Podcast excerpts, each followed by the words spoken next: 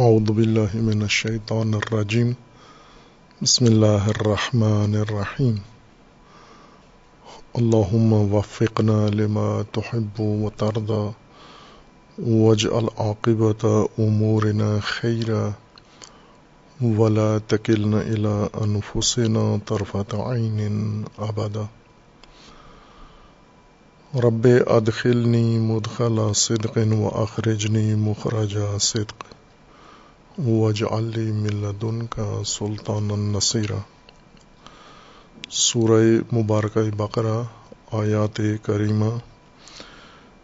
ان اللہ لا يستحيي ان يضرب مثلا ما بعوزة فما فوقها۔ فأما الذين آمنوا فيعلمون أنه الحق من ربهم۔ وأما الذين كفروا فيقولون ماذا أراد الله بهذا مثلا يضل به كثيرا ويهدي به كثيرا وما يضل به إلا الفاسقين الذين ينقضون عهد الله من بعد ميثاقه ويقطعون ما أمر الله به أن يوصل ويفسدون في الأرض أولئك هم الخاسرون۔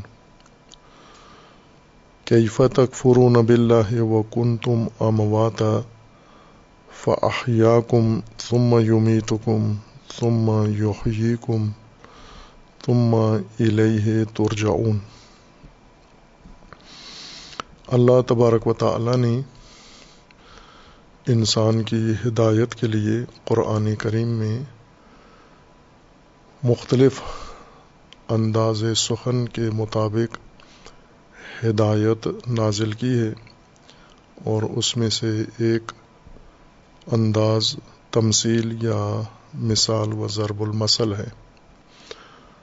ضرب المثل کے انداز میں زیادہ اہم خصوصیت ہے، چونکہ آسان ہے، عام فہم ہے اور غیر محسوس حقائق کو انسان کے لیے محسوس بنا کر پیش کرتا ہے یہ انداز۔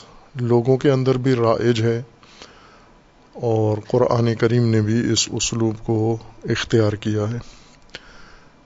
لیکن قرآن کریم کے بارے میں کچھ ایسے افراد ہیں جن کے دلوں میں ریب ہے، جن کے دلوں میں کھوٹ ہے۔ قرآن کے متعلق شکوک ہیں، شبہات ہیں اور وہ متعدد طریقوں سے اس کا اظہار کرتے ہیں۔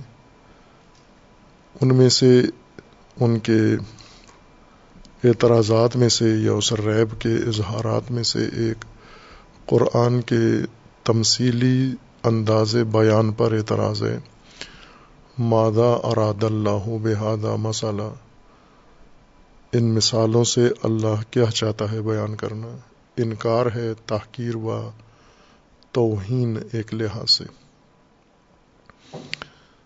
اس کا جواب اللہ تبارک و تعالیٰ نے یہ دیا ہے کہ جس طرح اصل مقصود قرآن کا ہدایت ہے، تمثیلات سے بھی مقصود ہدایت ہی ہے، لیکن جیسے باقی آیات قرآن سے ہر ایک ہدایت نہیں لیتا بعضوں کو گمراہی نصیب ہوتی ہے۔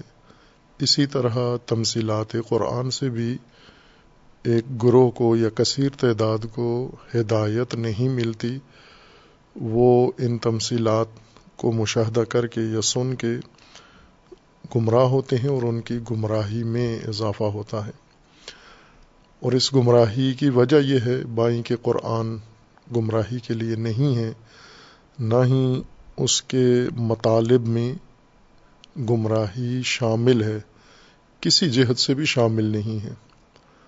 نہ اصل معنی آیات کا گمراہی ہے، نہ ضمنی معنی گمراہی ہے، اور نہ ہی لوازمات میں سے گمراہی ہے۔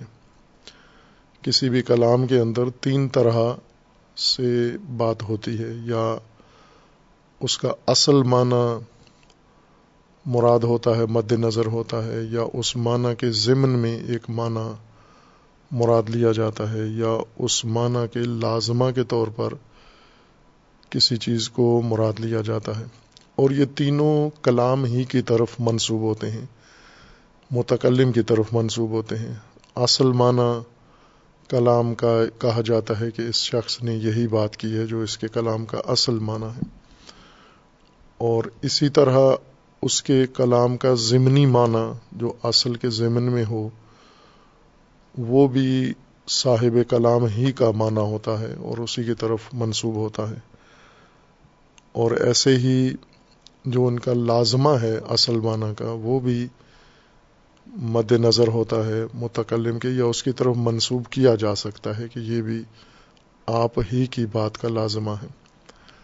لیکن ایک چیز جو ان تینوں طرح سے معنی کا حصہ نہ ہو، نہ اصل معنی ہو، حقیقی، نہ ضمنی معنی ہو اور نہ التظامی اور لازمہ معنی ہو، تو وہ معنی سرے سے متکلم کی طرف منسوب نہیں ہے یا کلام کا حصہ نہیں ہوتا۔ قرآن کریم میں گمراہی اسی طرح سے کہ نہ قرآن کی کسی آیت کا اصل معنی گمراہی ہے، نہ ضمنی معنی گمراہی ہے، اور نہ ہی لازمہ ہے اصل معنی کا گمراہی۔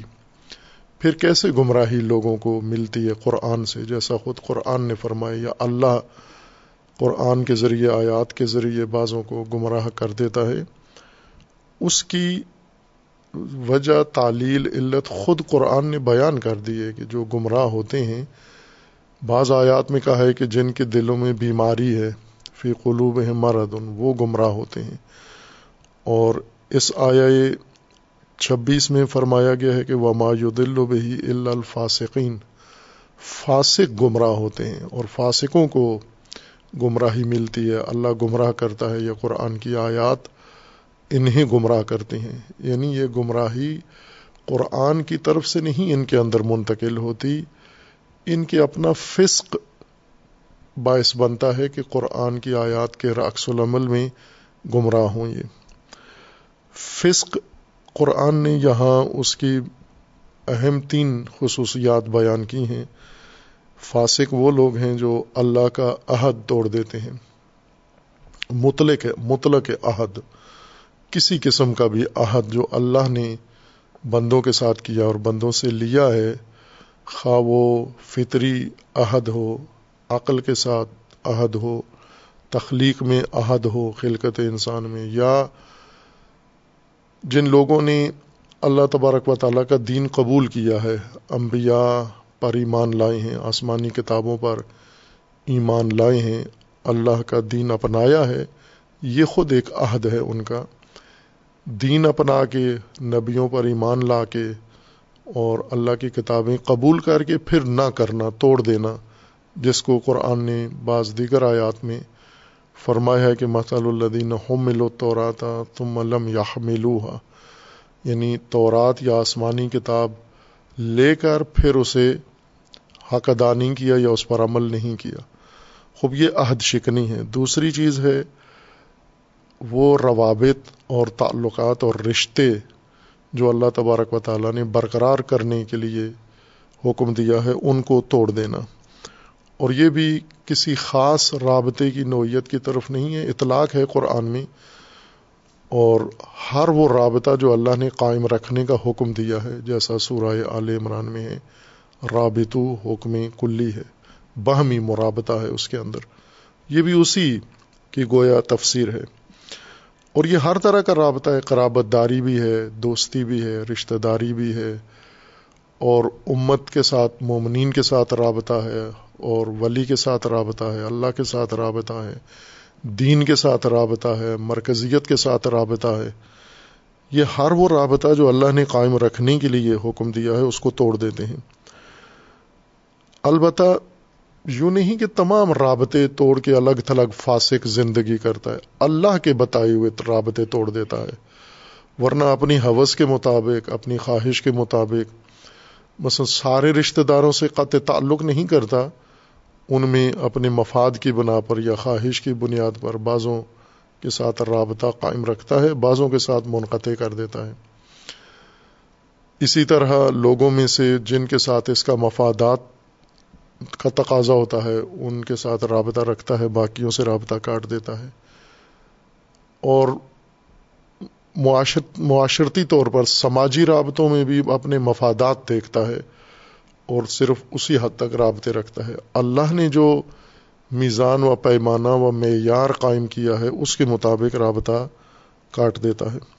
اور تیسری خصوصیت ہے، وہ یفسدون فی الارض، فساد کرتے ہیں، بگاڑ پیدا کرتے ہیں زمین میں۔ زمین میں بگاڑ ایک جس کو زمین کہتے ہیں یعنی انسانی رہائش و سکونت اور انسانی ماحول، معاشرہ، سماج کے علاوہ باقی جو زمین کا ماحول ہے کہ انسان کرتا ہے، بگاڑ، فساد پیدا کرتا ہے۔ لیکن اس آیا میں فاسق جو کام کرتا ہے، وہ مقصود یہاں ماحولیات یا زمین کی خصوصیات کی ترکیب کو خلل ڈالنا نہیں ہے، سماج انسانی میں۔ فی الارض یعنی انسانی سماج میں خلل پیدا کرتا ہے، بگاڑ پیدا کرتا ہے، ہر پہلو سے بگاڑ پیدا کرتا ہے جہاں فاسق کا بس چلتا ہے، اخلاقی بگاڑ پیدا کرتا ہے، نظم و انضباط کا بگاڑ پیدا کرتا ہے، اعتقادی بگاڑ پیدا کرتا ہے، عملی بگاڑ پیدا کرتا ہے، اور کاروباری معیشتی بگاڑ پیدا کرتا ہے، سیاسی بگاڑ پیدا کرتا ہے۔ یہ مفسدین فی الارض ہیں جو انسانی سماج کو متاثر کرتے ہیں۔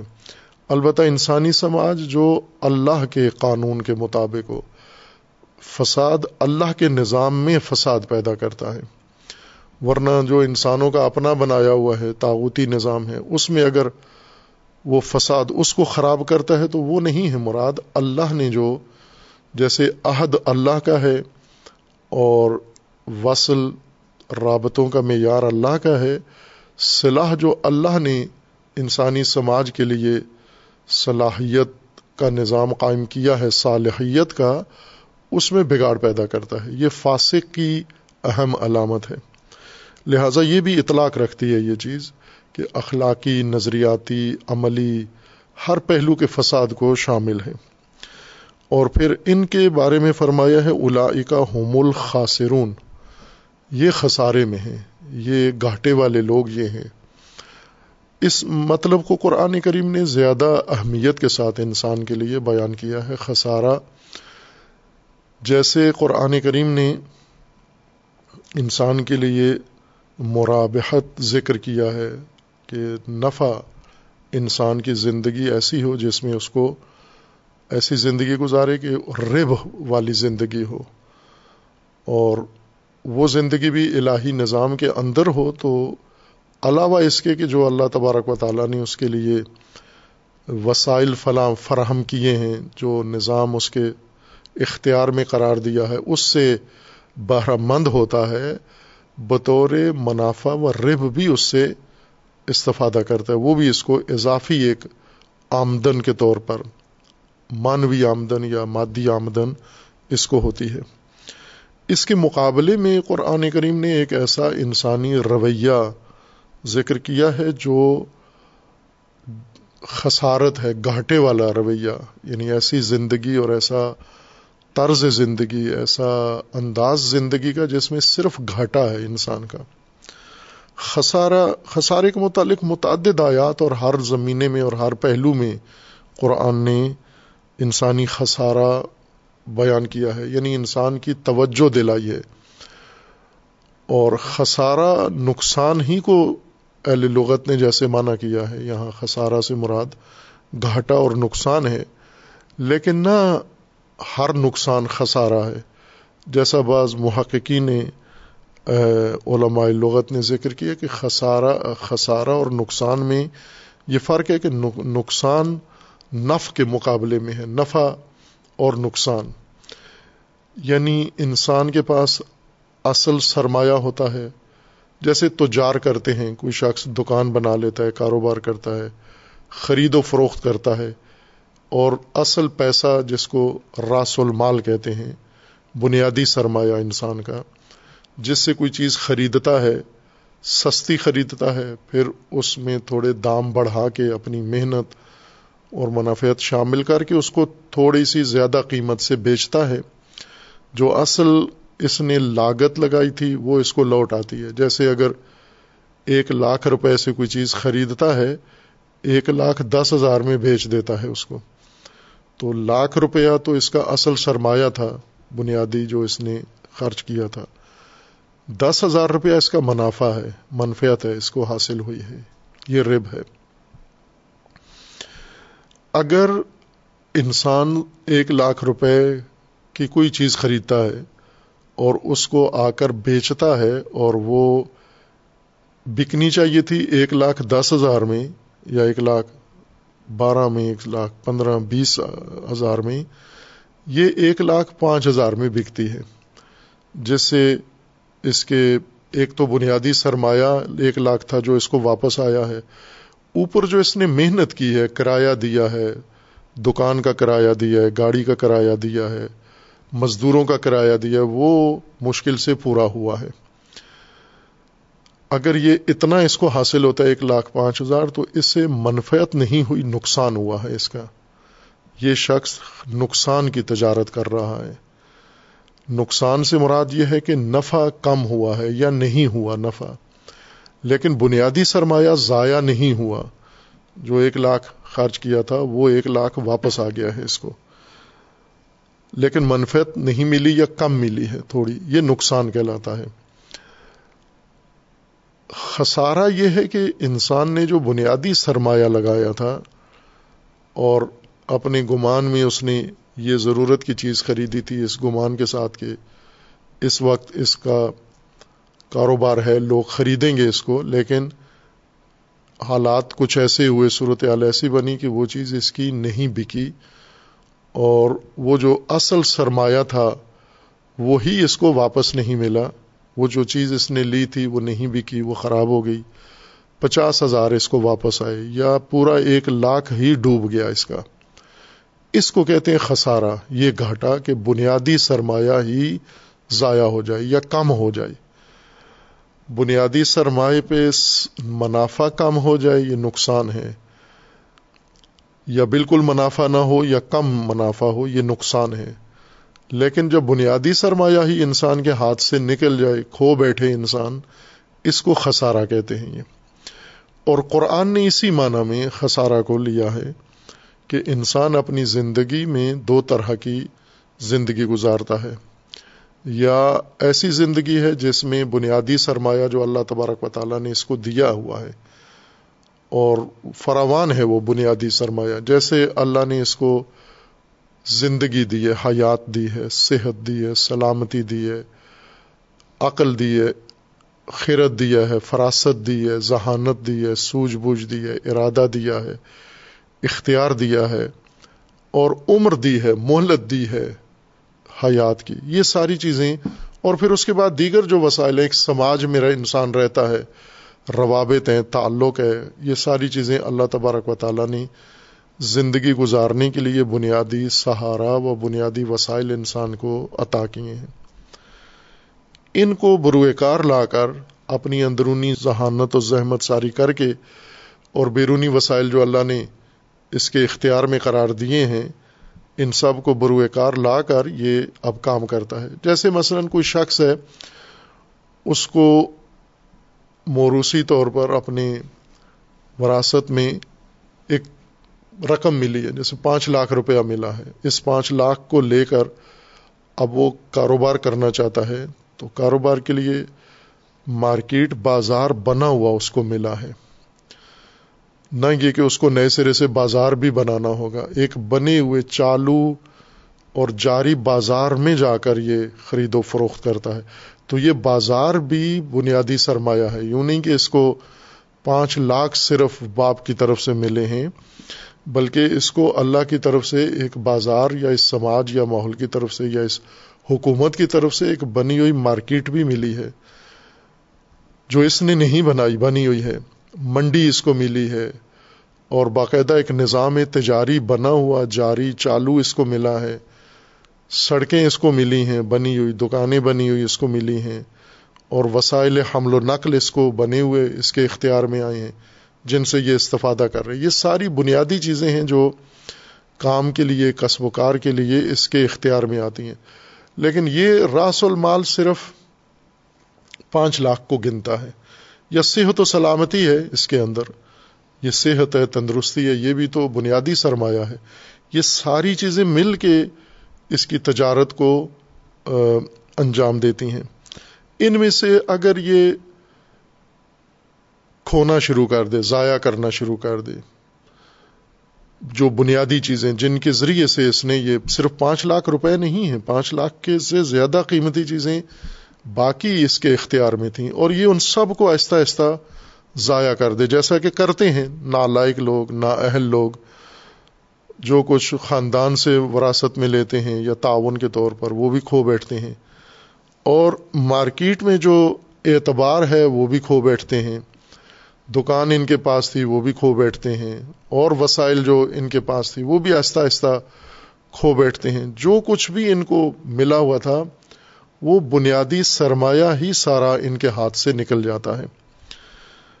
خوب، یہ لوگ اور وہ جو نقصان کر رہے ہیں یعنی نفع کم لے رہے ہیں یا بالکل نفع نہیں ہو رہا، صرف بنیادی سرمایہ بچا ہوا ہے۔ یہ نقصان میں ہے اور جو بنیادی سرمایہ ہی گنوا بیٹھا ہے، یہ خسارے میں ہے قرآن کریم نے فساق کو، فاسقین کو، یا جن کے اندر یہ تین رویے ہیں، تین عادتیں ہیں، یہ خسارے میں ہیں، یہ خاصرین ہیں یہ۔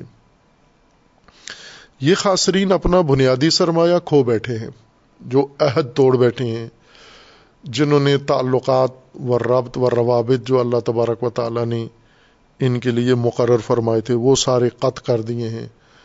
اور اسی طرح جو انہوں نے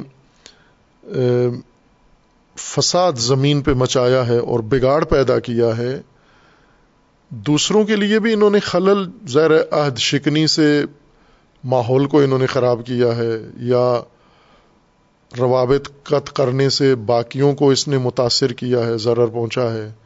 فساد و بگاڑ سے بھی نقصان ہوا ہے دوسروں کا معاشرتی، سماجی، لیکن اصل میں یہ خود بہت کچھ کھو بیٹھا ہے۔ سب سے بڑی بات ہے عہد کھو بیٹھا ہے۔ بڑا سرمایہ جو اس کو اللہ تبارک و تعالیٰ نے دیا تھا، عہد توڑا۔ اور عہد سے ایک چیز نہیں کھوتا انسان، عہد سے ہر چیز کھو بیٹھتا ہے آدمی۔ چونکہ سب کچھ عہد کے بندن سے تو بندھا ہوا ہے، یا وصل جب توڑتا ہے تو باقی بہت ساری چیزیں۔ سارا نظام تو اسی سے ہے جو اللہ نے جوڑا ہوا ہے۔ یہ صرف جب عہد توڑتا ہے تو ساری چیزیں توڑ دیتا ہے۔ جیسے مثلا ہم موجودہ ٹیکنالوجی کے وسائل میں کنیکشن کا ایک کاٹ دیا اس نے۔ تو کنیکشن ختم ہونے سے صرف ایک کنیکشن ختم نہیں ہوا، ہر چیز ختم ہو گئی۔ چونکہ کنیکشن کے ذریعے اس موبائل کنیکشن کے ذریعے یا انٹرنیٹ کنیکشن کے ذریعے کام کاروبار تھا، وہ بھی ختم ہو گیا۔ تعلقات تھے، وہ بھی ختم ہو گئے۔ لین دین تھا، وہ بھی ختم ہو گیا۔ ہر وہ چیز جو اس کنیکشن کے اوپر منحصر تھی، وہ ساری نابود ہو گئی۔ لہذا اس ایک عمل کے نتیجے میں اس کی ساری دنیا ویران ہو گئی و تباہ ہو گئی ہے۔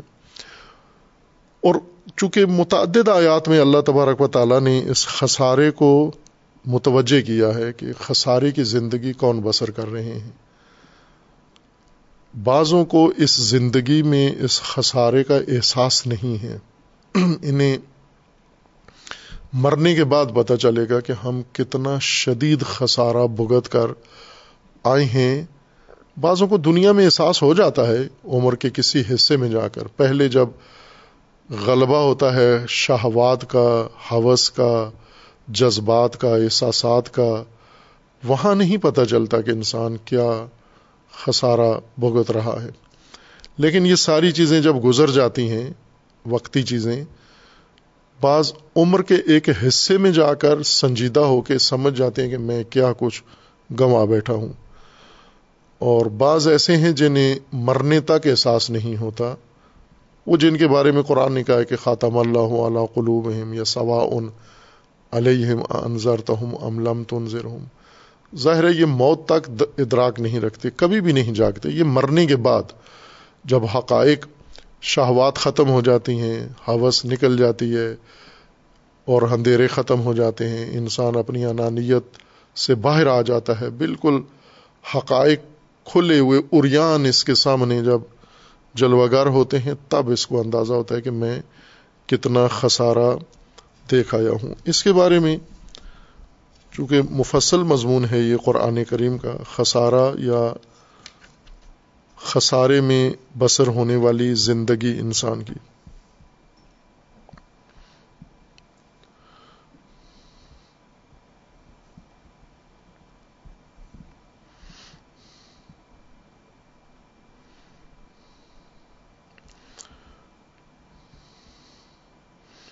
جیسے بعض ایسے ہیں کہ دوہرا خسارہ ان کو ہوتا ہے۔ سورہ مبارکہ حج میں وہ ان اصابت ہو فتنت ان قلب علا وجہ ہی خسرت دنیا والآخرہ۔ وہ بعض ایسے مبتلا ہوتے ہیں، ایسے مسائل میں کہ دنیا و آخرت دونوں کا خسارہ ہو جاتا ہے، دونوں کما بیٹھتے ہیں اپنا بنیادی سرمایہ دنیا و آخرت کا۔ البتہ تلازم ہے کہ جو دنیا کا خسارہ جس کو ملے گا، وہ آخرت خود ہی اس کی ضائع ہو جاتی ہے۔ یوں نہیں ہے کہ انسان دنیا میں خسارہ ہو اور آخرت میں نفع ہو، تجارت وہ کرے۔ اگر دنیاوی خسارہ کسی نے حاصل کر لیا یا دنیاوی خسارہ کسی کو ہو گیا ہے، دنیاوی خسارہ سے مراد جو قرآن کے مد نظر ہے۔ یعنی اللہ تبارک و تعالیٰ نے انسان کی ہدایت کے لیے جو کچھ اس کو عطا کیا تھا، وہ دنیا میں ہی گنوا بیٹھا۔ تو یہ یقیناً آخرت اس کی خسارہ میں ہے۔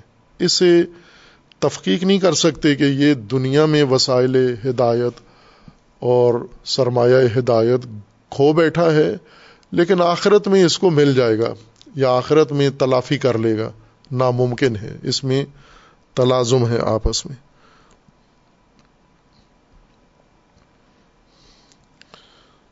لیکن بعضوں کو دنیا میں احساس ہو جاتا ہے اور کچھ کو دنیا میں بھی احساس نہیں ہوتا۔ آخر تک وہ اس توہم میں مبتلا رہتے ہیں۔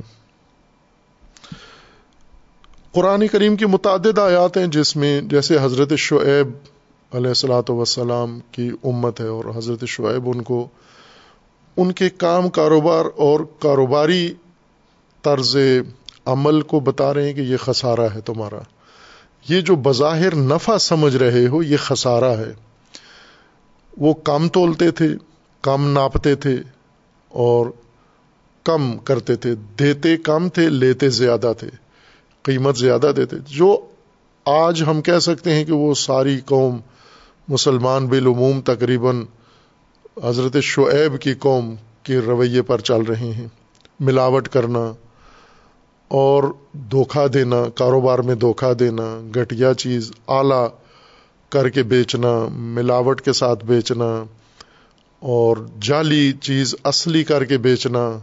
ٹائٹل لگا کے دھوکھا دے کے لوگوں کو بیچنا اور پھر کمی کرنا، اشیاء کی کیفیت میں کمی کرنا، کمیت میں کمی کرنا، وزن میں کمی کرنا اور ان کے اندازے میں، ان کی مقدار میں کمی کرنا، تعداد میں کمی کر دینا، یہ رائج طریقہ ہے کاروبار کا آج کہ جو چیز بناتے ہیں آپ، اس میں کوئی چیز کم رکھیں، جو چیز بیچ رہے ہیں، اس کو کم کریں۔ یہ معمولی معمول کا ایک بن گیا ہے، رویہ بن گیا ہے۔ اور اس کو قرآن خسارہ کہتا ہے کہ حضرت شعیب نے کہا کہ یہ تو خسارہ ہے تمہارا سارا۔ وہ حیران ہوتے تھے کہ ہمیں نفع ہوتا ہے، ہم پیسے زیادہ لیتے ہیں، چیزیں کم دیتے ہیں۔ اور یہ راہبر ہمیں کہہ رہا ہے کہ یہ تم گاٹے میں ہو، نقصان میں ہو۔ نقصان کیا ہے؟ یعنی بنیادی سرمایہ ڈبو چکے ہو تم۔ یہ جو تمہیں وصول کر رہے ہو، یہ مردار ہے، یہ سرمایہ نہیں ہے۔ جسے نفع سمجھ رہے ہو، یہ نہ نفع ہے تمہارا، نہ رب ہے تمہارا، نہ بنیادی سرمایہ ہے تمہارا۔ یہ تو سب کچھ گنوا بیٹھے ہو تم اپنے لیے۔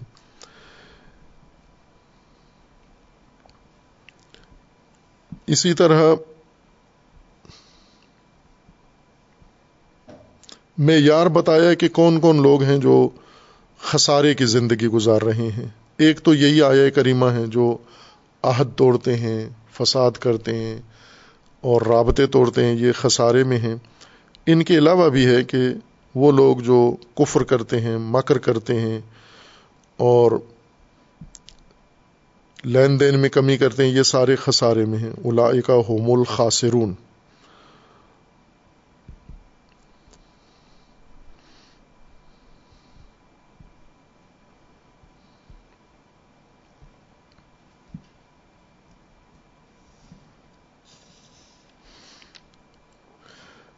سورہ مبارکہ آل عمران میں ایک عام معیار قرآن کریم نے ذکر کر دیا ہے وہ میں یب تغ غیر الاسلام دینا فلن یقبل امن ہوں وہ ہوا فل آخرات من الخاصرین اسلام کے علاوہ یعنی اللہ کے منشور کے علاوہ، اللہ کے دستور کے علاوہ، جو کچھ اللہ تبارک و تعالیٰ نے انسان کی زندگی کے لیے نظام مقرر کیا راستہ مقرر کیا ہے، اس کے علاوہ اگر کسی نے کچھ حاصل کیا ہے، یہ خسارے میں ہے۔ اور یہ خسارہ اس کو آخر میں جا کر، آخرت میں جا کر معلوم ہوگا۔ یہاں دنیا میں شاید اس کا احساس وہ نہ کر سکے۔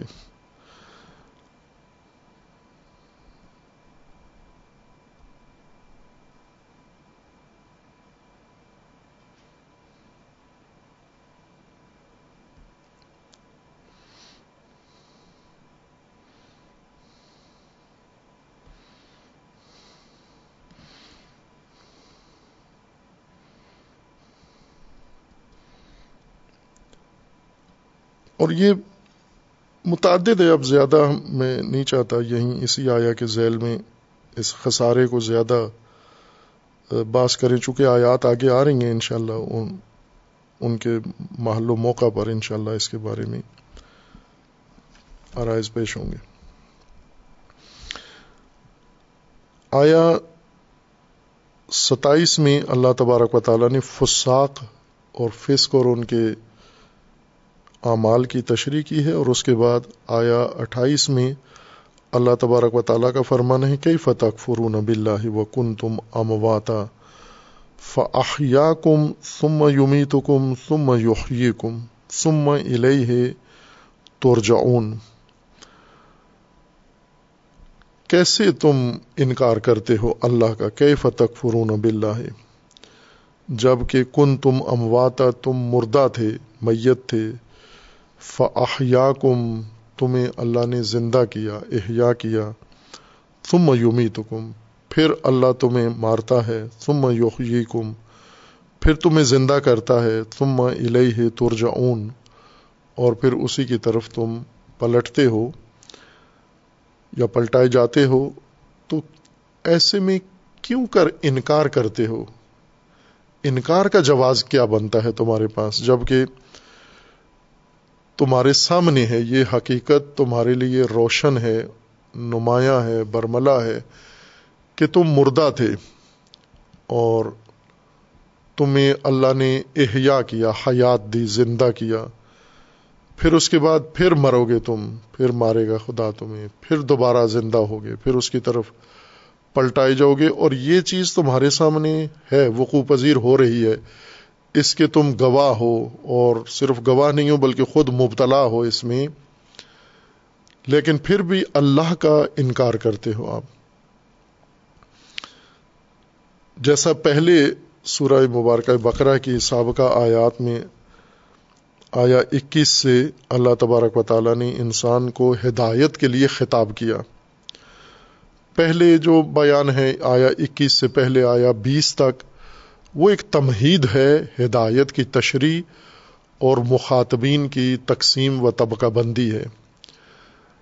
وہاں صرف یہ بتایا کہ قرآن کتاب ہدایت ہے، لیکن عملی طور پر وہ خطاب ہدایت لوگوں کو آیا اکیس سے شروع ہوتا ہے۔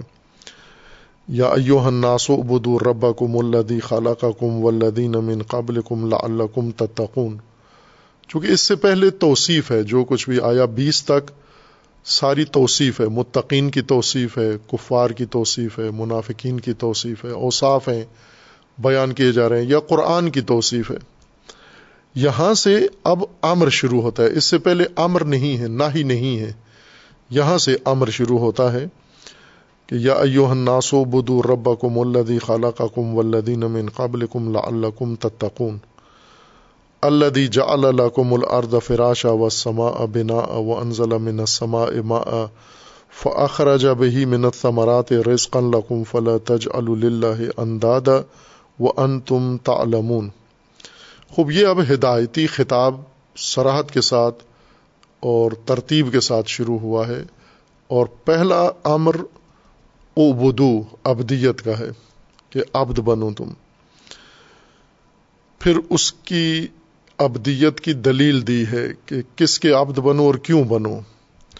اور پھر اگلی آیت میں ہے وہ ان کن تم فی رے بما نزل نہ اللہ آبد یعنی یہ جو ہدایت کا منشور ہے اور شروع ہو رہا ہے اور ابھی تمہیں اس کے بارے میں باقاعدہ وضاحت آ رہی ہے اور ترتیب سے عوامر آ رہے ہیں۔ اگر دل میں کوئی ریب ہے، چونکہ عموماً ایسے ہوتا ہے، ہم اپنے آپ کو دیکھیں۔ کہ قرآن کریم یا قرآن کے علاوہ جو نصیحتیں بعض اور تذکرات ہمارے سامنے آتے ہیں، ہم ان میں سے کتنی چیزوں کو سنجیدہ لیتے ہیں اور کتنی چیزوں کو نظر انداز کر دیتے ہیں۔ ہر ایک انسان کوئی پیمانہ رکھ کے اس کو اپنے لیے، خود اپنے لیے کہ میرے روزانہ کی بنیاد پر یا مجموعی طور پر زندگی میں کتنے عوامر مجھے کیے گئے ہیں، قرآن نے کیے ہیں، دین نے کیے ہیں، اور اولیاء نے کیے ہیں، اوسیاء نے کیے ہیں، علماء نے کیے ہیں، معلمین نے کیے ہیں، مربیوں نے کیے ہیں، والدین نے کیے ہیں۔ عقل کی طرف سے میرے طرف آئے ہیں، حکماء نے۔ جو جو اس حیثیت میں تھے کہ ہمارے لیے کوئی نصیحت، کوئی واز، کوئی ہدایت، کوئی آمر، کوئی ناہی ارشادی، کوئی بھی ہو، کسی قسم کا بھی ہو، جو انہوں نے ہمارے لیے کیا ہے، اس میں سے کتنا میں نے عکس کیا ہے، سنجیدہ اس کے بارے میں کتنا لیا ہے اس مواد کو، اور کتنا نظر انداز کیا ہے میں نے۔ یہ ہم خود اپنا جائزہ لیں۔ یا پھر دوسروں کے بارے میں بھی یہ کام کر سکتے ہیں، لیکن نفع زیادہ یہ کہ اپنے بارے میں کریں۔ دوسروں کے بارے میں بھی کر سکتے ہیں کہ عام لوگ یا ہمارے خاندان کے افراد، ہمارا اپنا خاندان، اس کے اندر کتنی باتیں کرتے ہیں ہم، خاندان کا سرپرست کرتے ہیں اور کتنی وہ سنتے ہیں بچے، بیوی بچے، کتنی وہ نظر انداز کر دیتے ہیں۔ بہن بھائیوں کو، اولاد کو انسان کتنی واز نصیحت کرتا ہے، کتنی وہ نظر انداز کر دیتے ہیں۔ یہ تناسب بہت افسوسناک ہے یہ۔ بہت ہی افسوسناک ہے۔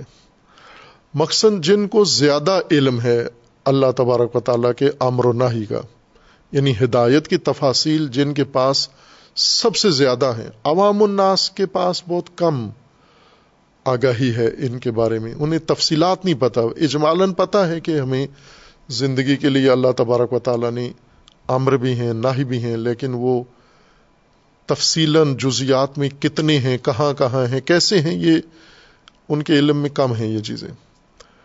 لیکن وہی جو کم معلومات ہیں، اس میں بھی کتنے وہ سنجیدہ ہیں۔ ان عوامر و نواحی میں سے کس کتنے سنجیدہ لیے ہیں اور اطاعت کی اور کتنے نظر انداز کیے ہیں۔ تو وہ بھی ایک افسوسناک تناسب ہے، فیصد ہے۔ اسی طرح اہل علم، جن کو زیادہ علم ہے اللہ تبارک و تعالیٰ کے عوامر و نواحی کا اور دستورات کا، مواعظ کا نسائح کا دوسروں سے زیادہ علم ہے ان کو۔ وہ ان کے بارے میں دیکھیں کہ انہوں نے ان میں سے کتنے سنجیدہ لیے اور کتنے نظر انداز کیے ہیں۔ خوب، یہاں بھی بہت اور یہاں زیادہ افسوسناک تناسب ہے عوام کی نسبت۔ یعنی اگر ہم مبالغہ بھی کریں کہ اللہ تبارک و تعالیٰ کے مجموعی عوامر و نواحی اور وہ مواعظ و دستورات و ہدایت میں سے کتنا تناسب کتنے فیصد ہم عمل کر رہے ہیں یا ارادہ ہے کرنے کا اور کتنے نظر انداز کر کر چکے ہیں۔ بہت مبالغے کے ساتھ بھی اگر کوئی کرے تو بہت بڑا متقی انسان بھی کہ پانچ فیصد کرتا ہوگا وہ۔ پچانوے فیصد نظر انداز کیا ہوا ہے۔ خوب، اب یہاں اگلا سوال یہ ہے یعنی یہ بات اس لیے کی ہے کہ قرآن کی یہ آیت سمجھ میں آئی یا یہ قرآن کریم جو ہمیں رہنمائی کر رہے اس کی طرف آئیں۔ کہ جب نظر انداز کرتے ہیں تو وجہ کیا ہے؟ یہ جاننا بہت ضروری ہے۔ یعنی یہ تجزیہ سماجی طور پر جس کو آج کی رائج زبان میں سوشل پیتھالوجی کہتے ہیں، یا فارسی میں جس کو کہتے ہیں آصیب شناسی اجتماعی اجتماعی آصیب شناسی ہے۔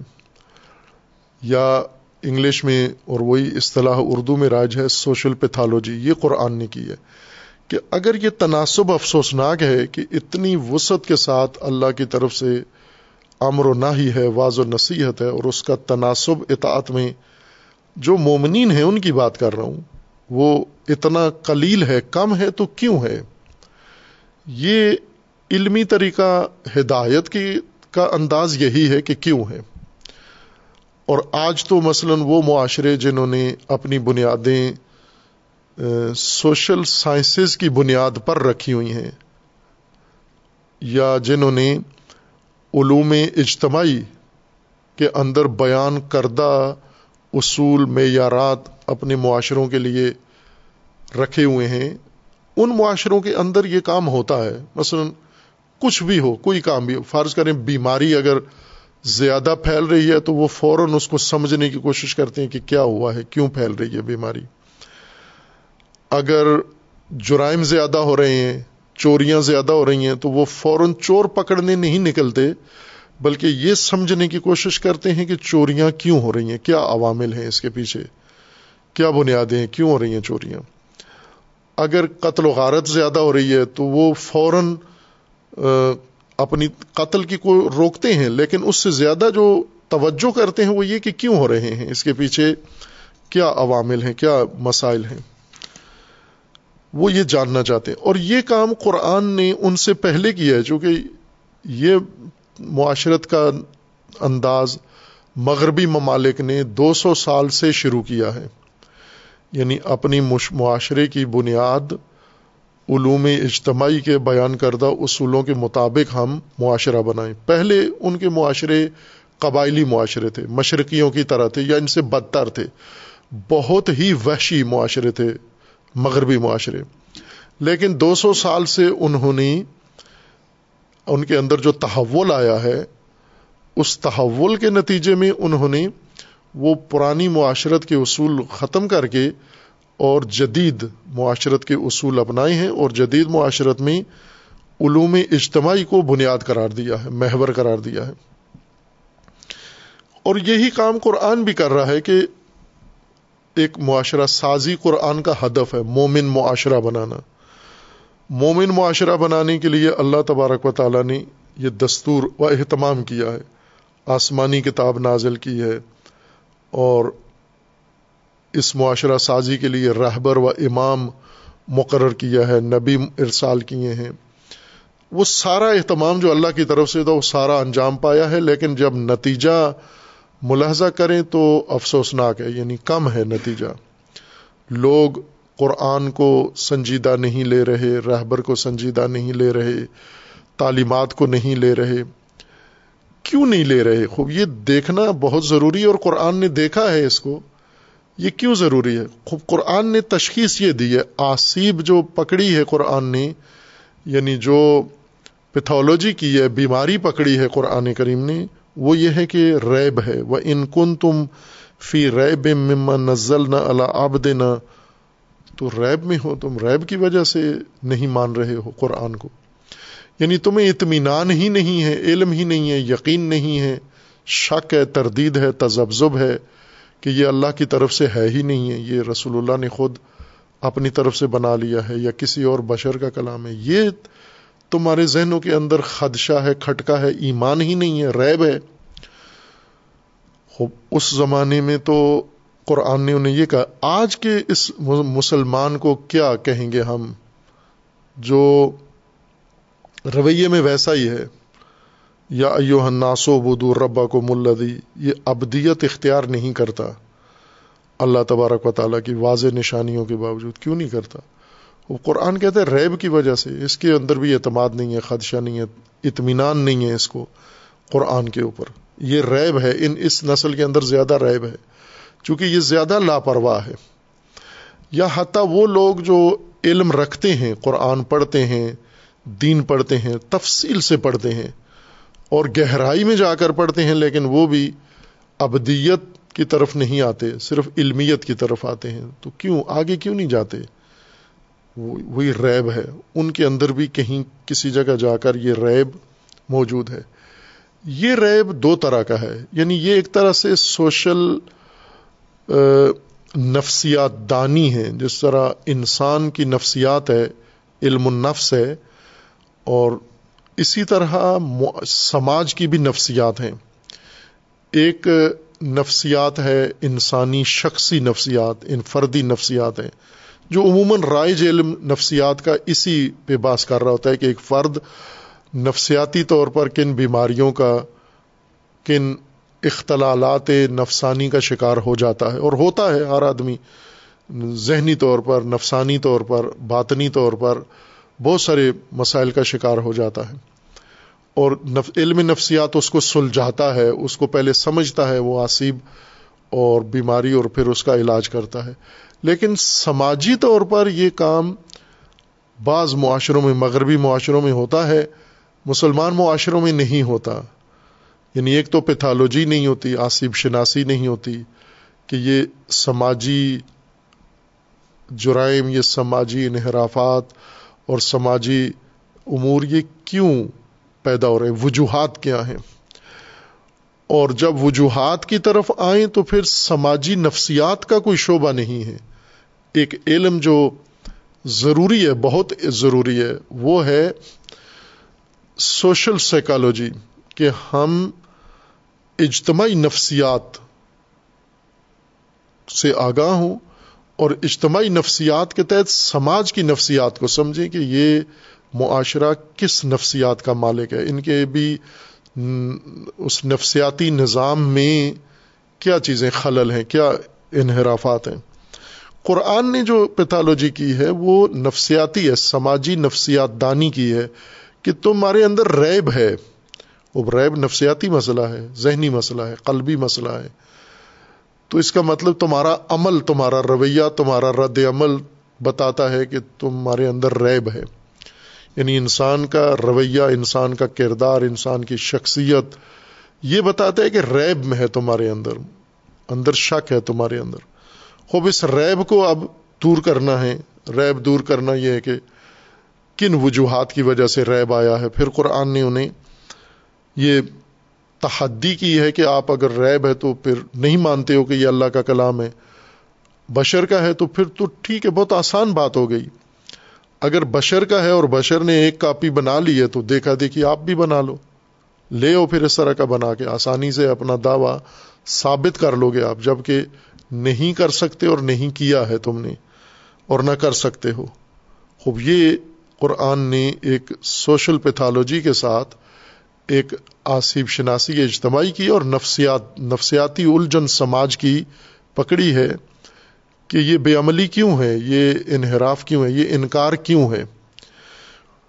خوب، اسی طرح ہم آئیں اس حقیقت کی طرف کہ اللہ نے حکم دیا ہے کہ او بدو ابدیت اختیار کرو، اطاعت، محض و خالص و مطلق اطاعت۔ اطاعت ابدیت کے علاوہ اور کوئی چیز اللہ نے تمہارے ذمہ نہیں لگائی۔ جیسا پہلے کسی اس درس میں نہیں، کسی دوسری باس میں اشارہ کیا تھا کہ قرآن کریم میں جمہوریت ہے اور اس کا معنی ہے اطاعت یعنی جمہور کا فریضہ اطاعت ہے، ابدیت ہے۔ یہ جمہوریت قرآن ہے کہ آپ، اللہ تمہارا رب ہے، اللہ تمہارا الہ ہے، حاکم ہے، اللہ تمہارا فرمن روا ہے۔ تمہارا کام کیا ہے؟ جمہور کا کام، عوام کا کام، لوگوں کا کام، ناس ناس کا کام کیا ہے؟ ناس وہی جمہور۔ کیا کام ہے تمہارا؟ ابدیت او بدو یہ ابدیت اختیار کرو، تم نے اپنا فریضہ سارا انجام دے دیا ہے۔ لیکن نہیں کر رہے ہو آپ۔ کیوں نہیں کر رہے ہو؟ الجھنے ہیں، رکاوٹیں ہیں۔ ان کو قرآن ایک ایک کر کے نشاندہی کرتا ہے۔ ریب پہلی الجھن پکڑی قرآن نے کہ تمہارے اندر ریب ہے، تو پھر ریب کو ثابت کرو آپ۔ اگر مریب ذہن ہے تمہارا۔ دوسری الجھن بیچ میں اسی الجھن سے جو حق مسائل کھڑے ہوئے، ان کو قرآن نے سلجھایا اور پھر اس کے بعد دوسری الجھن پکڑی ہے کئی فتق فرون بلّہ و کن تم امواتا۔ پہلا مسئلہ یہ تھا کہ ابدیت کیوں اختیار نہیں کرتے؟ کیوں ابد نہیں بنتے؟ ہو اللہ کے تسلیم محض کیوں نہیں ہوتے؟ ہو اللہ کے فرامین کے سامنے۔ ریب ہے اور اب قرآن پوچھتا ہے کہ انکار کیوں کرتے ہو؟ کیف تک فرونا کیا جواز ہے تمہارے پاس؟ اللہ کا انکار کرتے ہو۔ خوب، اس انکار کے پیچھے کیا مسئلہ کار فرما ہے؟ چونکہ انکار ایک سماجی رویہ ہے۔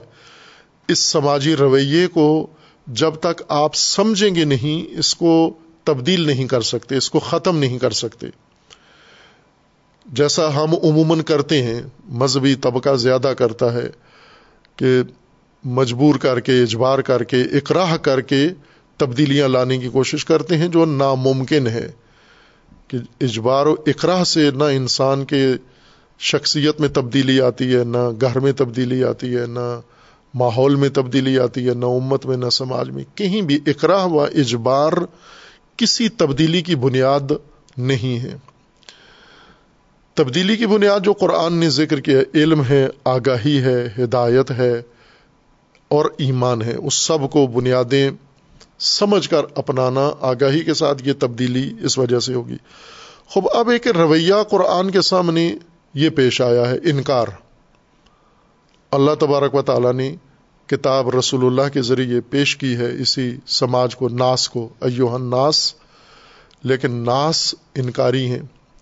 یا مکمل انکاری ہیں یا نہ مباز انکاری ہیں تب ایزی انکاری ہیں نو من بباز و نقفر بباز، یا پھر عملی انکاری ہیں۔ عملی انکاری یعنی اللہ کا انکار نہیں کرتے، نہ ان حقائق کا جو اللہ تبارک و تعالیٰ نے ان کے سامنے رکھے ہیں کہ ان پر اعتماد کرو، ایمان لاؤ ان پر۔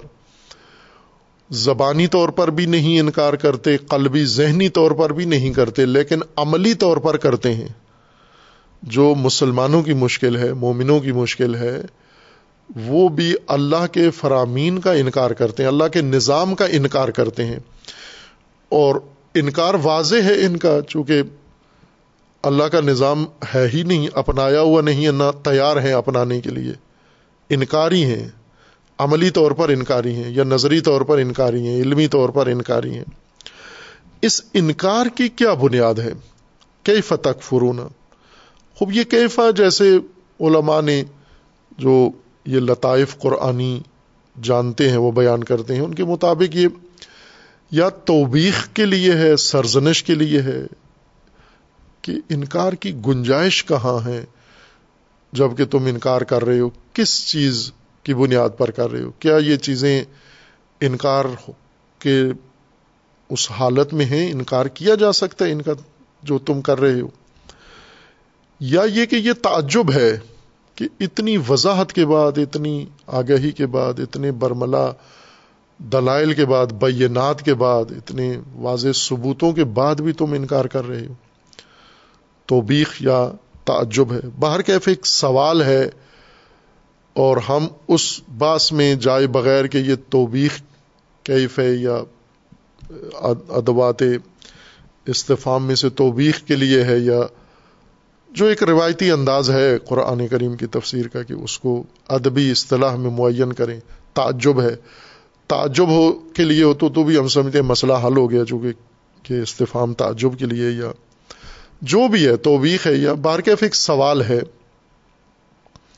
قرآن کریم نے انکار کرنے کو ان کے زیر سوال قرار دیا ہے کہ استفاع میں کیوں کرتے ہو آپ؟ یہ انکار کیوں کرتے ہو آپ؟ کیفت تک فرون اب اللہ اللہ کا انکار کیسے کرتے ہو؟ اور ظاہر جب اللہ کا انکار کرتے ہو تو عملاً پھر نظام الہی کا بھی انکار کرتے ہو۔ اور قرآن فرماتے کہ اس انکار کی کوئی گنجائش نہیں ہے، جیسے اس ریب کی کوئی گنجائش نہیں ہے۔ ذالک الکتاب لا ریب فی ہے یہ لا ریب کتاب ہے، لیکن تمہارے اندر ریب ہے۔ کتاب میں گنجائش نہیں ہے کہ اس کے بارے میں ریب ہو، لیکن پھر بھی تمہارے اندر ریب پایا جاتا ہے۔ یعنی تم نفسیاتی طور پر بیماری کا شکار ہو، فی قلوب مرادون یا جیسے فسق ہے تمہارے اندر۔ اور اور عوامل ہیں جن کی وجہ سے تم اس حالت تک آ پہنچے ہو۔ خوب، اب کفر کیوں اختیار کیا ہے تم نے؟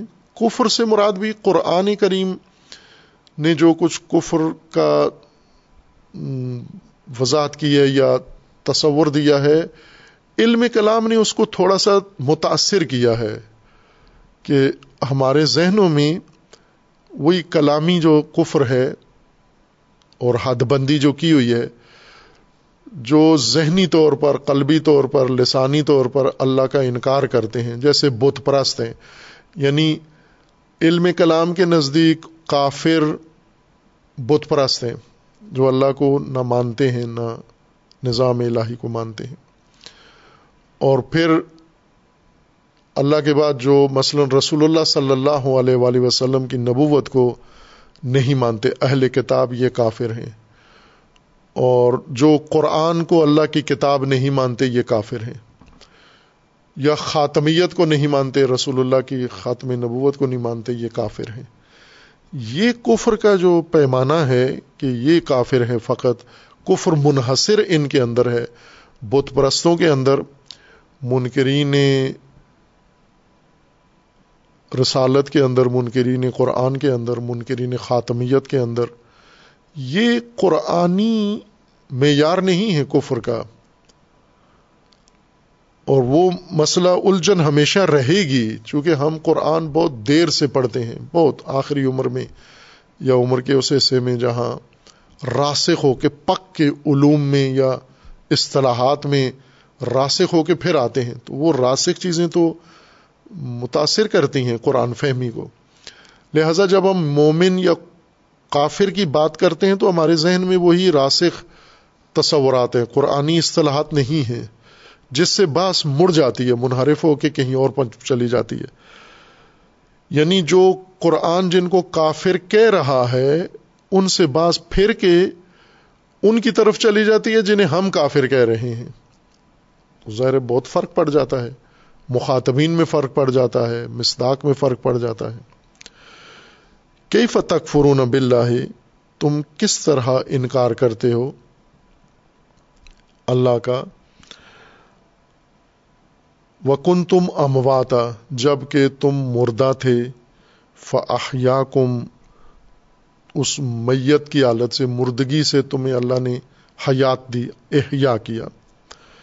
سم یومی تو کم پھر اللہ تمہیں مارے گا، یا مارتا ہے سم یوخی کم پھر اللہ تمہیں زندہ کرتا ہے سم الہ ترجعون، پھر اسی کی طرف لوٹائے جاتے ہو تم، پھر بھی انکار کرتے ہو اللہ کا۔ یعنی ایک ایسی کھلی حقیقت انسان کے سامنے اللہ تبارک و تعالیٰ نے خصوصاً ان منکرین کے سامنے رکھی ہے۔ جو ذہنی قلبی طور پر منکر ہیں یا عملی طور پر منکر ہیں۔ جیسے مثلا قرآن کے نزدیک وہ لوگ منکر ہیں جو یہ مانتے ہیں کہ قرآن حق ان الحق کو مر رب لیکن اب اس کے مطابق ابدیت اختیار کرو، اطاعت کرو، اس کا نظام عملی کرو، نہ اس کے لیے تیار نہیں ہے یہ بھی کفر ہی کے زمرے میں آتا ہے۔ جیسا اشارہ پہلے کیا ہے کہ کفر ایمان کے مقابلے میں ہے، جو خود قرآن نے استعمال کیا ہے، کفر شکر کے مقابلے میں ہے اور کفر اطاعت کے مقابلے میں ہے۔ تین درجے کفر کے خود قرآن نے بنائے ہیں۔ اور ان میں جو اکثریتی کفر ہے، وہ ایمان کے مقابلے میں نہیں ہے۔ ایمان کے مقابلے میں کفر کم ہے، شکر کے مقابلے میں کفر زیادہ ہے۔ اور شکر سے بھی زیادہ اطاعت کے مقابلے میں کفر زیادہ ہے۔ جو شائع کفر ہے، رائج کفر ہے، عمومی کفر ہے، اور جس میں مومن، مسلمان و غیر مسلم سب شامل ہیں، مسلم و غیر مسلم سب اس ترک اطاعت کے کفر میں سب شامل ہیں۔ مثلا ہم غیر مسلم قوموں کو دیکھیں اور ممالک کو دیکھیں، قرآن کا نظام نہیں ہے۔ تو مسلم ممالک میں آ کر دیکھیں کیا ہے وہاں۔ اللہ تبارک و تعالیٰ کا نظام وہاں بھی نہیں ہے۔ عمل ترک نظام، ترک دین دونوں کا مشترکہ کفر ہے۔ لیکن ذہنیت دیکھیں تو فرق ہے۔ ذہنیت میں غیر مسلم نہیں مانتے، لیکن مسلمان مانتے ہیں۔ ان حقائق کو ذہنی طور پر، قلبی طور پر مانتے ہیں یا جانتے ہیں۔ تو قرآن کریم جس کفر کی نشاندہی کر کے اور اس کی وجہ جاننا چاہتا ہے یا سوال ان کے سامنے رکھا ہے کہ اس کفر کی کیا گنجائش ہے؟ یعنی ہم مسلمانوں سے ہی خدا پوچھے کہ یہ جو ترک کیا ہوا ہے سارا نظام قرآن کا، اس کی کیا گنجائش ہے؟ جبکہ حقیقت برملا تمہارے سامنے ہے۔ کیفت تک فرون بلّہ کس طرح انکار کرتے ہو اللہ کا؟ وکن تم امواتن فیا کم سم یومی تو کم سم یوقی کم سم الہ ترج پھر اس کے بعد یہی مضمون جاری ہے ہو الدی خلق لکم مافل ارد جمیا سمستوا الا سما فسوا ہن سب اسماوات و ہوا بکل شعی ان علیم اور وہ ذات جس کا انکار کر رہے ہو، جو تمہیں پیدا کرتا ہے، تمہیں مارتا ہے، پھر تمہیں زندہ کرتا ہے، پھر تمہیں مارتا ہے، پھر اس کی طرف پلٹتے ہو۔ یہ وہی ہے جس نے زمین بھی پیدا کی اور جو کچھ زمین میں ہے وہ تمہارے لیے خلق کیا ہے۔ سمستوا السما، اور پھر وہ مستوی ہوا سما پر، آسمان پر۔ فسوا ہن سب اسماوات اور انہیں سات سماوات بنایا۔ ان کا تصویہ سات سماوات کیا وہ ہوا بکل شعین علیم۔ اور وہ ہر شے سے عالم ہے خوب، یہ کفر کی گنجائش کو ختم کرنے کے لیے کہ تھی نہیں جو تم نے کی ہے۔ انکار کیا ہے نظر انداز کیا ہے۔ اللہ کے نظام کو گنجائش نہیں تھی، کیوں؟ کہ سب سے پہلی چیز جس سے تم خود گزرے ہو، وہ تمہاری پیدائش ہے۔ تم پیدا ہوئے ہو مردہ تھے۔ مردہ کو اللہ نے زندہ کیا۔ تم مردہ تھے۔ کن تم امواتا۔ تم مردہ تھے۔ جان نہیں تھی، جاندار نہیں تھے۔ حیات نہیں تھی، زندگی نہیں تھی۔ اور یہ تمہیں پتا ہے کیونکہ تمہارے سامنے ایسے ہو رہا ہے۔ تم بھی ایسے ہی آئے ہو۔ اور پھر تم زندہ ہوئے۔ یوں حقیقت ہے، برملا تمہارے سامنے ہے اور یہ منظر گزر کے خود اور دیکھ کے دوسروں کی تخلیق اور دوسروں کا احیاء اور پھر بھی تم کفر کرتے ہو، انکار کرتے ہو۔ یہاں کون سی گنجائش رہ جاتی ہے؟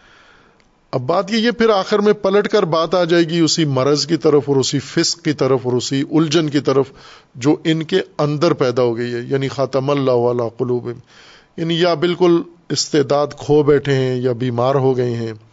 یا فسق ان کے اندر آ گیا ہے، اس وجہ سے یہ بینات، یہ واضحات یہ انہیں متاثر نہیں کرتی اور ان سے کوئی نہ عبرت لیتے ہیں، نہ سبق لیتے ہیں، نہ ہدایت لیتے ہیں۔ اور عاقل ہوتے ہوئے بے عقلوں کی طرح، جانوروں کی طرح زندگی گزار رہے ہیں، صرف شہوات پرستی کر رہے ہیں۔ خوب، اب یہاں پر بہت دقیق مطلب قرآن کریم نے انسان کو سمجھایا ہے، وہ ہے احیاء اماتا اور پھر احیاء مجدد۔ موت، حیات، پھر موت اور پھر حیات۔ دو موت اور دو حیات ہیں تو ظاہر خود موت و حیات ایک بہت اہم موضوع ہے انسان کے لیے اور انسان کی ہدایت کے لیے۔ موت و حیات تو خود انسان اس سے ہمکنار ہو رہا ہے یعنی موت بھی چکھتا ہے، حیات بھی چکھتا ہے۔ موت کے بھی اس میں منہ میں جاتا ہے، حیات کے بھی منہ میں جاتا ہے۔ یعنی دونوں چیزیں انسان خود واجد ہے۔ اس حقیقت سے خود انسان کا شخصی پالا پڑا ہوا ہے۔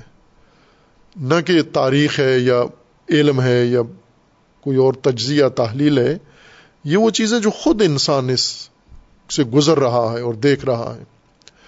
خوب، اس صورت حال میں کہ جب انسان خود موت و حیات کے عالم سے گزر رہا ہے تو یہ مسئلہ واضح ہونا چاہیے، حل ہونا چاہیے۔ چونکہ دونوں چیزیں دونوں صورتوں میں انسان کے اوپر گزرتی ہیں یہ۔ اور خصوصاً پھر ان دونوں کی حقیقت سمجھنا انسان کی ہدایت کی بنیاد ہے۔ اگر موت و حیات کا معمہ سمجھ میں آ جائے، اکثر لوگ یہاں آ کر اپنی علمیت یوں ظاہر کرتے ہیں کہ نہ ہم حقیقت موت جانتے ہیں، نہ حقیقت حیات جانتے ہیں۔ اور یہ کسی کے لیے ممکن نہیں اور نہ آج تک کوئی سمجھا ہے۔ خوب، یہ ایک طرح سے تقزیب و انکار ہے، یہ بھی کفر ہے قرآن کا۔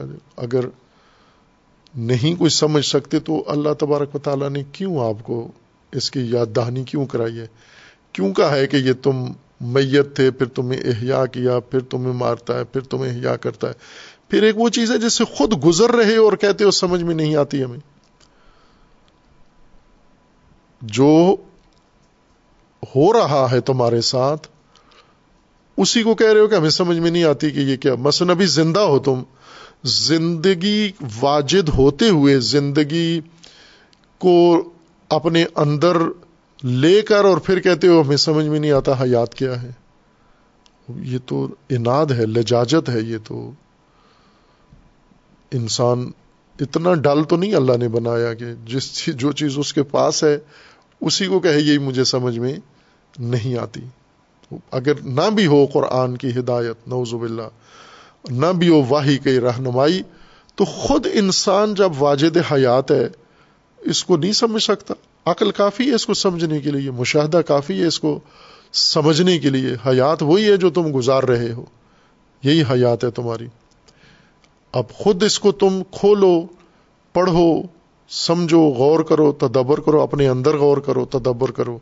اپنی حیات میں غور کرو، تمہارے بچے پیدا ہوتے ہیں اتنے۔ درجن بھر بچے پیدا کرتے ہو ان کی پرورش کرتے ہو ان کو پالتے، پوستے ہو۔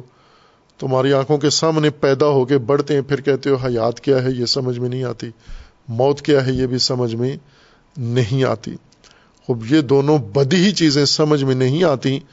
تو دوسری تو بدی ہی نہیں ہے، وہ تو نظری ہیں، وہ تو دلیل کی محتاج ہیں، وہ چیزیں۔ وضاحت کی محتاج ہیں۔ تو وہ جو وضاحت کی محتاج ہے وہ بدرجہ اولا پھر سمجھ میں نہیں آتی۔ یعنی جانور دوسرے لفظوں میں، جیسے جانور کو کچھ سمجھ میں نہیں آتا۔ صرف چرتا ہے، صرف شہوت رانی کرتا ہے، صرف اپنا پیٹ بھرتا ہے۔ اور اس طرح سے توجہ کے بغیر کہ میں کیا ہوں، میں کون ہوں، میں زندہ ہوں، زندگی کیا ہے، میں پیدا ہوا ہوں، مجھ سے بچہ پیدا ہوا ہے، یہ کیا ہے، یہ کچھ بھی اس سے نہیں معلوم۔ اسے صرف اتنا پتا ہے کہ موسم آنے پر اس نے حوث کی تسکین کرنی ہے اپنی۔ اس کے بعد کیا ہوتا ہے اس کی بلا سے جانے۔ یہ تو ایک نظام جانور کا ہے۔ اگر انسان بھی اس طرح سے عمل اپنے آپ کو بنا لے نافیم اور جانور تو مقام انسانیت سے ہی گر جاتا ہے۔ حقیقت یہ کہ تو بہت واضح مسائل ہیں۔ اس حد تک جہاں قرآن نے ذکر کیا، اتنا تو انسان کو واضح ہونا چاہیے۔ جیسا قرآن توبیخ کر رہا ہے یا تعجب کر رہے کہ یہ کیسے انکار کرتے ہو اللہ کا؟ جبکہ پیدا ہوتے ہو، مرتے ہو، پھر پیدا ہوتے ہو، پھر مرتے ہو، پھر زندہ ہوتے ہو، تو کیسے انکار کرتے ہو اس کا؟ یعنی گنجائش نہیں ہے یہاں پر۔ موت و حیات کا تسلسل دیکھ کر اس انکار کی، کفر کی، فسق کی اور ترک اطاعت کی اور بے عملی کی کوئی گنجائش نہیں ہے تمہارے لیے۔ پھر بھی انسان یہ کام کرتا ہے۔ خوب۔ یہ مطالبے جو بعد میں بیان کریں گے۔ وہ صلی اللہ علیہ محمد طیب